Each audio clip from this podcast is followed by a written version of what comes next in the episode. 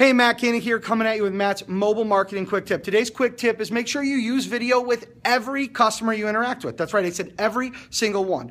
20, 30, 40 second videos letting people know who you are, where you work, and why you're the best person to do business with. If you're not using video, you're missing out on 80% of today's automotive buyers. So use video, use it often, and use it right. Thanks for tuning into this quick tip.